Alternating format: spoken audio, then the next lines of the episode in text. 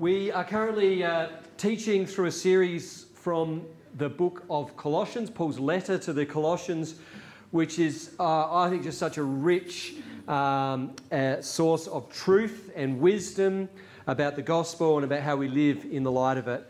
And um, so we're continuing that series. The series is called Learning Grace, Learning How to Live in Grace. Uh, I don't know if you remember, there was an ad going back a long time, a song, uh, the song I Want to Break Free. Does anyone know that song? I Want to Break Free. And there was an ad going back about a long time ago now, but somehow I think it's stuck in my mind and certainly the mind of a lot of people at the nine o'clock service, where there was this guy on a bus. It was a cross lotto ad, right?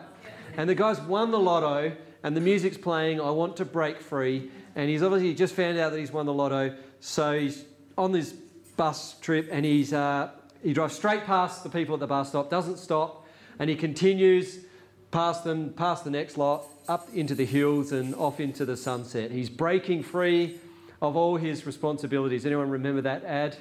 Okay, lots of people. Oops. And um, I think that song captures something about Western culture and its understanding of freedom. There is a longing that exists for freedom, and there's probably a, uh, most people would imagine, a fair likelihood that the way to achieve that is to win the lotto and be materially, financially free to do what you want, when you want, any old time. Uh, or as the old song goes, another way of, of, doing it back in the 60s was to drop out and, and get, the, get the Kombi van and go on the hippie trail across uh, Southeast Asia and I'm um, thinking of another song um, Do what you want to do, be what you want to be. Freedom. There's something in the human heart that longs for freedom. But what is the path to true freedom? That's what we're exploring today. I remember when I finished school, the, the very last day, last year 12 exam, I walked out of a, the exam hall and it was like, yes, freedom. And, uh, and it was until I started uni. And uh, uni was pretty free, I must say, till I had to sit my first exams, and then I realised you were meant to do study, and uh, a few supplementary exams later, and, and continued on. And, and uh, uni's pretty free, but then, of course, you, you graduate uh, into a job and you start work, and then you take on other responsibilities. And you, uh, in my case, uh, get married and have children and, and uh, other responsibilities come and a mortgage, and uh, freedom maybe feels a bit different. Um, but how do we find our way to freedom?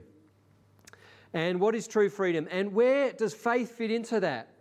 If you were to ask uh, someone who's not a follower of Jesus, maybe someone who's not in any way religious today, and you were to say to them, What is the relationship between Christianity and freedom? I suspect that they would say they've got no relationship at all, or in fact, Christianity is, is a removal of freedom.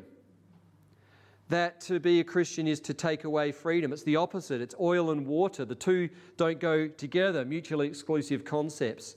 That Christianity is about following a bunch of rules and regulations, so it takes people who could be free and brings them into a position where they are, because of their following of that faith, not free. I reckon that's my guess is that's the modern view of religion and Christianity in Australia. Would you agree with me? I, I think that's, that would be fair. But what does the Bible say? Well, the Bible has a lot to say about freedom. And I'm just going to read a couple of verses before we get into our main passage. In Luke chapter 4, verse 18, when Jesus, Jesus gave his very first sermon, his very first public message, he quoted Isaiah saying this the Spirit of the Lord is on me because he has anointed me to proclaim good news to the poor, and he has sent me to proclaim freedom for the prisoner, to, play, to proclaim freedom for the captive, recovery of sight for the blind, and to set the oppressed free. The word that is repeated there, the word that the reason he came is for freedom. 2 Corinthians 3:17 Now the spirit now, the Lord, the Lord is the Spirit, and where the Spirit of the Lord is, there is freedom. Or even more well known, John 8 36, if the Son sets you free, you will be free indeed. If the Son sets you free, then you will be free indeed. Ephesians 3:12 In him that's Christ and through faith in him we may approach God with freedom and confidence. Scripture reveals that the freedom that we so greatly desire, the freedom that all people so greatly desire, has been won at great cost on the cross of Calvary. And the question is not uh, if you're a believer, do you, have you, have you, do you know that freedom? The question is, are you living in that freedom? And that's what this morning's message is all about. I've got in this habit, strange habit, of, of giving my sermons really long sermon titles at the moment. And I'm really excited to do that. So this morning's message is called Living in the Freedom Christ Has Won for Us and Resisting Those Who Want, want to Put Us Back in Chains. so let's read from Colossians chapter 2, verse 6, right through to verse 23. Qu- quite a, a long passage. It says this So then, just, just as you receive Christ Jesus as Lord, continue to live your lives in Him, rooted and built up in Him, strengthened in the faith as you are taught, and overflowing with thankfulness. See to it that no one takes you captive with hollow and deceptive philosophy, which depends on human tradition and the elemental spiritual forces of this world, rather than on Christ.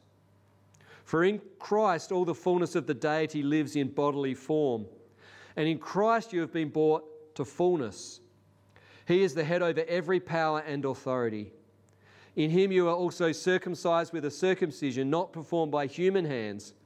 Your whole self, ruled by the flesh, was put off when you were circumcised by Christ, having been buried with him in baptism, in which you were also raised with him through faith in the working of God who raised him from the dead. When you were dead in your sins and in the uncircumcision of your flesh, God made you alive with Christ. He forgave us all our sins, having cancelled the charge of our legal indebtedness which stood against us and condemned us. He has taken it away, nailing it to the cross, and having disarmed the powers and authorities, he made a public spectacle of them, triumphing over them by the cross. Therefore, do not let anyone judge you by what you eat or drink or with regard to a religious festival or new moon celebration or a Sabbath day. These are a shadow of the things that were to come. The reality, however, is found in Christ.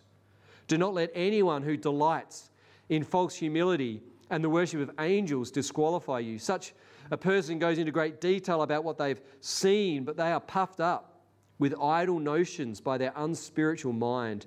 They've lost connection with the head, from whom the whole body, supported and held together by its ligaments and sinews, grows as God causes it to grow. Since you died with Christ to the elemental spiritual forces of this world, why, as though you still belong to the world, do you submit to its rules? Do not handle, do not taste, do not touch. These rules, which have to do with things that are all destined to perish with use, are based on merely human commands and teachings. Such regulations indeed have the appearance of wisdom, with their self imposed worship, their false humility, and their harsh treatment of the body, but they lack any value in restraining sensual indulgence. So, this passage contains three key things. Firstly, it teaches us how we have been set free uh, by Christ. It teaches us how we've been set free by Christ. That's the first thing. The second thing is it then instructs us how to live in that freedom. How to live in that freedom. And the third thing it does is it warns us of three things or three kinds of people who can come along and potentially steal from us the freedom that has been won by Christ. That's the three elements of this message. So let me start with the first one. How has Jesus set us free? Or, if you're hearing this message, you're not a Christian or not yet a believer, if you've never trusted in Jesus, the question for you would be how can Jesus set you free? How can Jesus set you free? That you might know true freedom. If we go to verse 9, it starts to explain this. Firstly, it makes two incredible statements about Jesus. He says, For in Christ, all the fullness of the deity lives in bodily form. So the first statement is to say that in Christ, all the fullness of God actually lives in him. Jesus isn't some man. Uh, he is a man, but he's not just a man. He's not even a great man, not even an extraordinary man, not even the greatest man who ever lived. But actually, in him, the fullness of God lives. Jesus, to understand who he is, is God with us. He is, he is God in human flesh coming into the world to reveal God by, by bringing God into the world, by being him. Secondly, it says in verse 10, um, he is the head over every power and authority. Now, this is really interesting because uh, in our world there are lots of different powers and authorities. There are physical or political powers and authorities. Like just recently, there was a very significant election that a lot of us have been interested in reading about in the news, right? The, the Queensland election. Um, and, uh, and we've been following that, and we've also been following the US election. And people are very, very worried, very interested, understandably, about who's going to win and who should win and who shouldn't.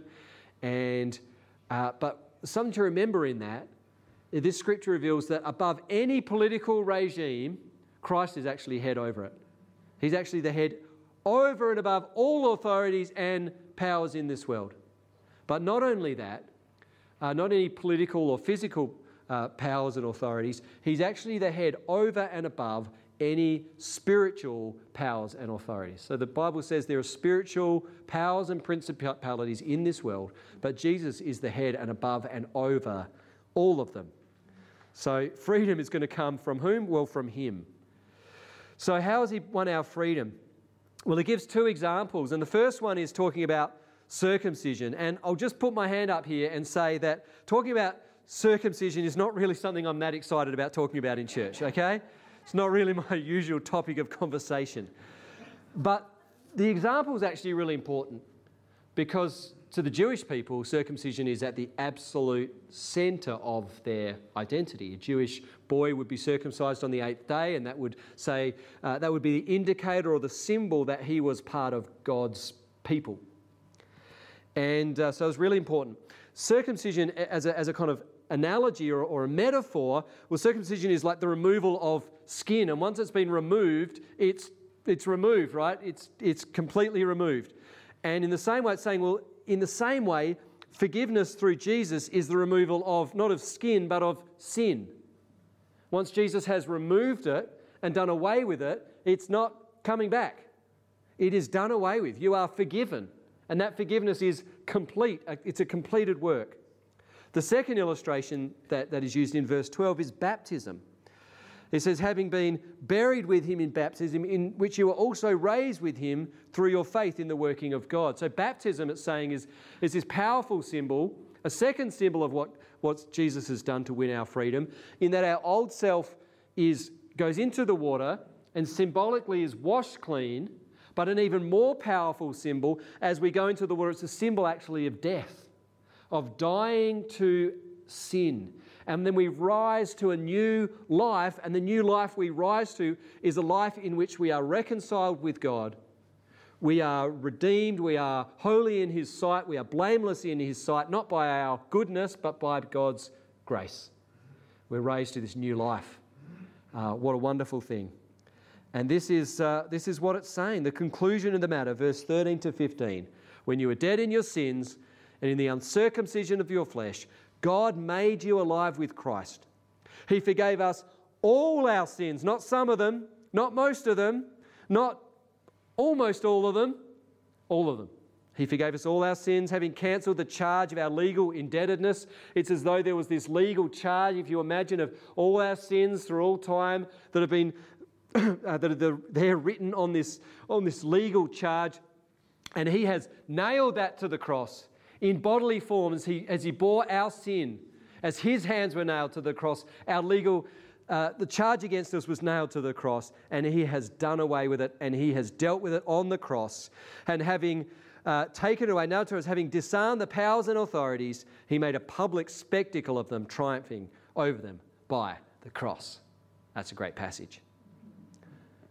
On the cross, Jesus has won freedom from the power of sin, freedom from death and judgment, freedom from any spiritual force, powers, and principalities, freedom from hopelessness, freedom from meaninglessness, freedom from despair, freedom from self centeredness, freedom from the need to judge others or worry about what others think of you, and freedom from fear. Whether we live in the fullness of that freedom is another question, but that is the freedom Christ has won for us on the cross. If the Son sets you free, you are free indeed. So that's the first part. The second part of the passage is we get instructed in how we should live in that freedom. And the image that's given uh, is, is best explained in verse 6 and 7. It says, Just as you receive Christ Jesus as Lord, continue to live your lives in Him, rooted and built up in Him, strengthened in the faith as you were taught, and overflowing with thankfulness. The, the freedom that we have is, a, is not a physical freedom or, or a material freedom as the world would imagine. You know, get rich enough and then you can be free. True freedom is a spiritual thing. True freedom is to live in Christ. This passage talks about living in Christ. I mean, that's a, if you actually think about that, that's a strange concept to live in Jesus. And only a few verses earlier in this, in this same letter, it says that uh, the mystery of God is Christ in us. So there's a picture of Christ living in us and us living in Christ. Clearly, that's not a physical thing. Jesus doesn't somehow physically live in us, but it's a deeply spiritual thing. Our freedom comes when the chains are broken and then we live in Christ. And you can almost use the, the image of a house as a, as a metaphor here because it says uh, rooted and built up in Him. Like a house, uh, some friends of mine bought a house and they discovered it was on a sloping block that had been leveled out. And it turned out it had a lot of uh, fill um, that, had been, that had been put there. And so actually, then they had to dig down really deep and dig these really deep foundations that, that went right down deep into the solid ground. And then they had to build and make sure their foundations were firm. So, what it's saying is if we're going to live in Jesus, what do we need to do? We've got to keep digging and making sure our foundations are strong. Our foundations of knowledge of His Word, and knowledge of the gospel. And then it says we should be, uh, we should be built up. We should be built up in Him. And it's kind of a picture of like if you've got a house and you think your house is strong, but then maybe you continue to think about how you might continue to build it up so you continue to make it even stronger.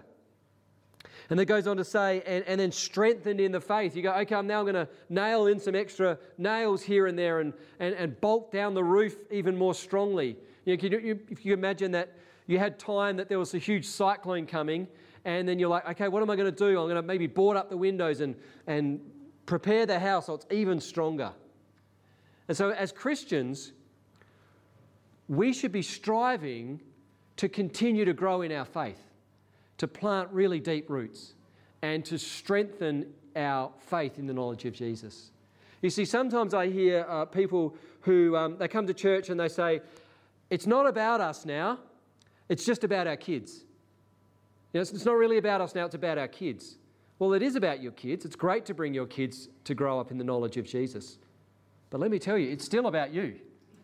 It's still about you, because you don't reach some point where you got it all figured out and you can stop learning and stop growing and stop continuing to just press in for the gospel. Like I, I've got a, uh, you know, as part of being a pastor, I've got a, a graduate degree in ministry and I've got a, a graduate diploma in ministry on top of that. And I open up the word this week and I discover I'm still learning, I'm still growing, I'm still building the house and I'm still strengthening the foundations. And that is so important. So, how do we grow in grace? Well, we live in Jesus and we seek to continue to grow in Him. Thirdly, though, uh, and this is really the key part of this passage, it talks about three things or three kinds of people who might want to come and will come and will try and take us out of the freedom that we're in. And it's almost as though like you're standing there free and there's people that are going to come, come with some chains and they're going to kind of try to wrap them around you again. And without you even realizing it, there's people who will actually ensnare you in chains again. So, who are the three people or kinds of people that will do that? Firstly, let's look at verse 8. It says, See that no one takes you captive through hollow and deceptive philosophy, uh, which depends on human traditions and the elemental spiritual forces of this world rather than on Christ. Philosophy is an interesting thing. Anyone who studied philosophy will know that.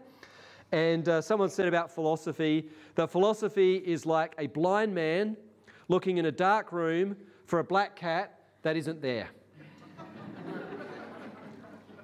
um, this passage isn't saying you should never study philosophy or that philosophy is bad in terms of the modern study of philosophy.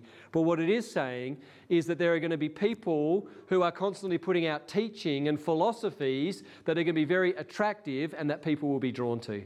And you've only got, got to go into a bookstore these days and look around, and you will see there are all sorts of philosophies out there. And they are immensely popular and attractive. People are reaching out, longing for a philosophy to give them guidance in life but it is inevitably a philosophy that, as verse 8 says, depends on human traditions and the elemental spiritual forces, which is to say, it's based not in Christ but in something else. Uh, not only is there, is there kind of all sorts of stuff out there in the world, that within the world there is also all sorts of kind of false teaching.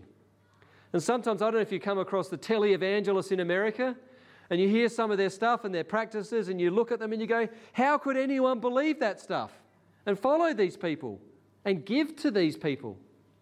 But they do. I was, I was seeing a televangelist in a YouTube clip, and someone, a, a reporter cornered him and said, How come you've just gone and bought another Gulfstream jet for $50 million or something like that? And he starts to explain, you know, how through scripture, how it can be justified in having another Gulfstream jet. Man, I haven't even got my first Gulfstream jet yet. Uh, but people do believe that, and people give millions and millions and millions of dollars to false teachers. But a lot of false teaching is far more subtle than that. And it's available through podcasts, through books, through all sorts of means. Now, we've got to be very careful because it's very easy to also go and denounce this teacher or that teacher as a false teacher. And uh, some people, if you look on the internet, they denounce basically everyone who doesn't believe exactly what they do. So, how do we then measure this? How do we work this out to work out what's false and what's not false? Well, it's very simple. To quote a former pastor of our church, you've actually just got to use your brain. God's given you a brain, use it. And you've got to discern. You've got to go back to the Word of God and say, how does this weigh up against the Word of God?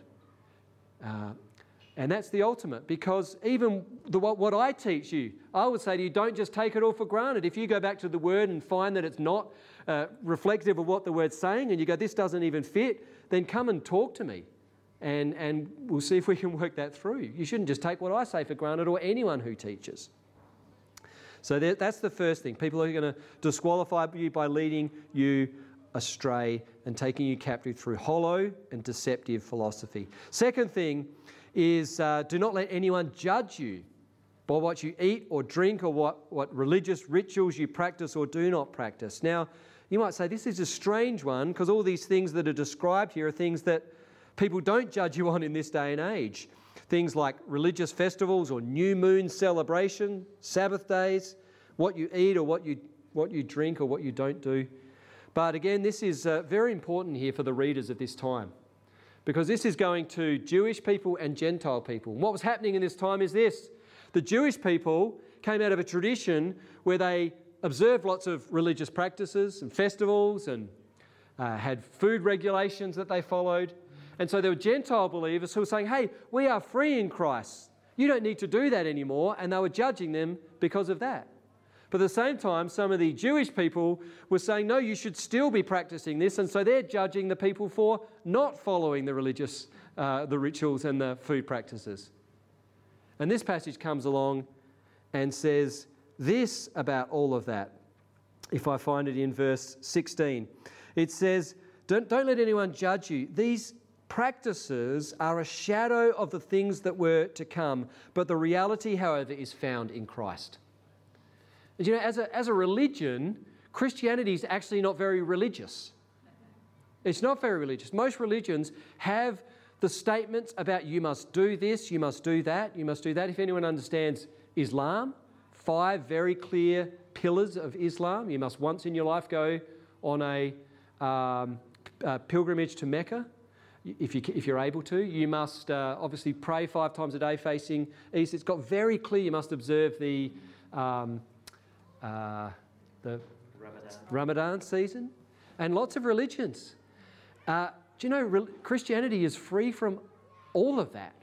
It's free from all of that. You don't even need to come to church on a Sunday.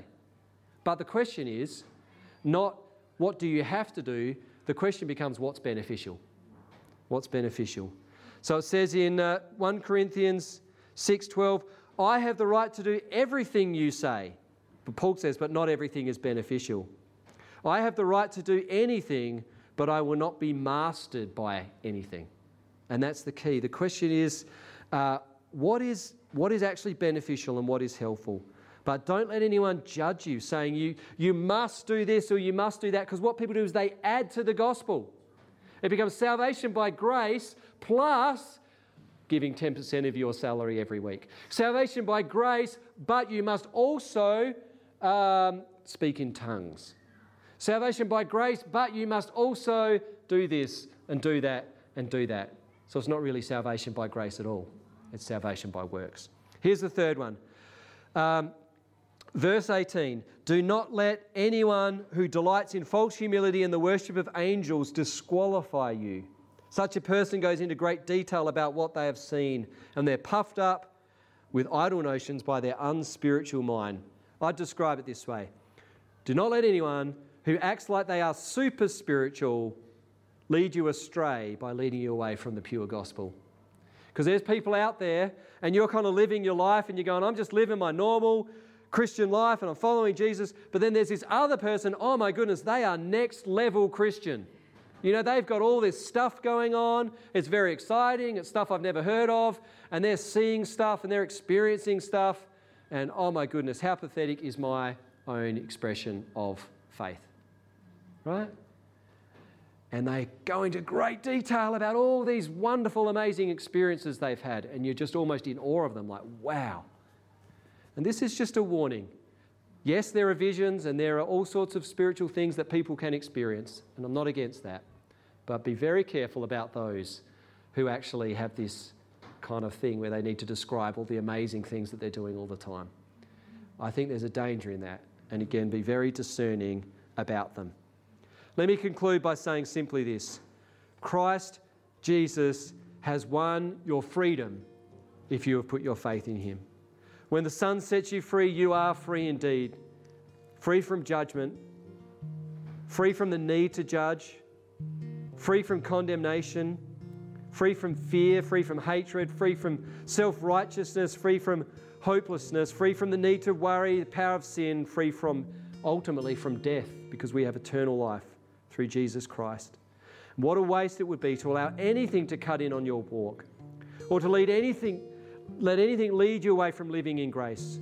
Or if you've never accepted Jesus, to allow yourself to be in chains, hoping one day you can achieve material wealth that'll allow you to be free, or retire and be free, or, or whatever it is.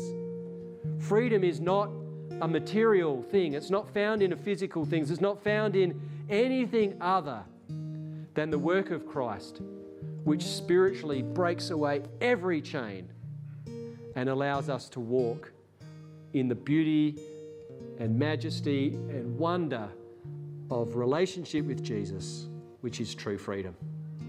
Jesus invites you this morning back into that relationship, just to know the wonderful love of God. That's it we, we can make Christianity so complex. It is to know and follow Jesus, to know and live in his love, to know his forgiveness. It is a wonderful freedom. May you know that freedom this morning. May the Son who has set you free help you to experience true freedom. Amen.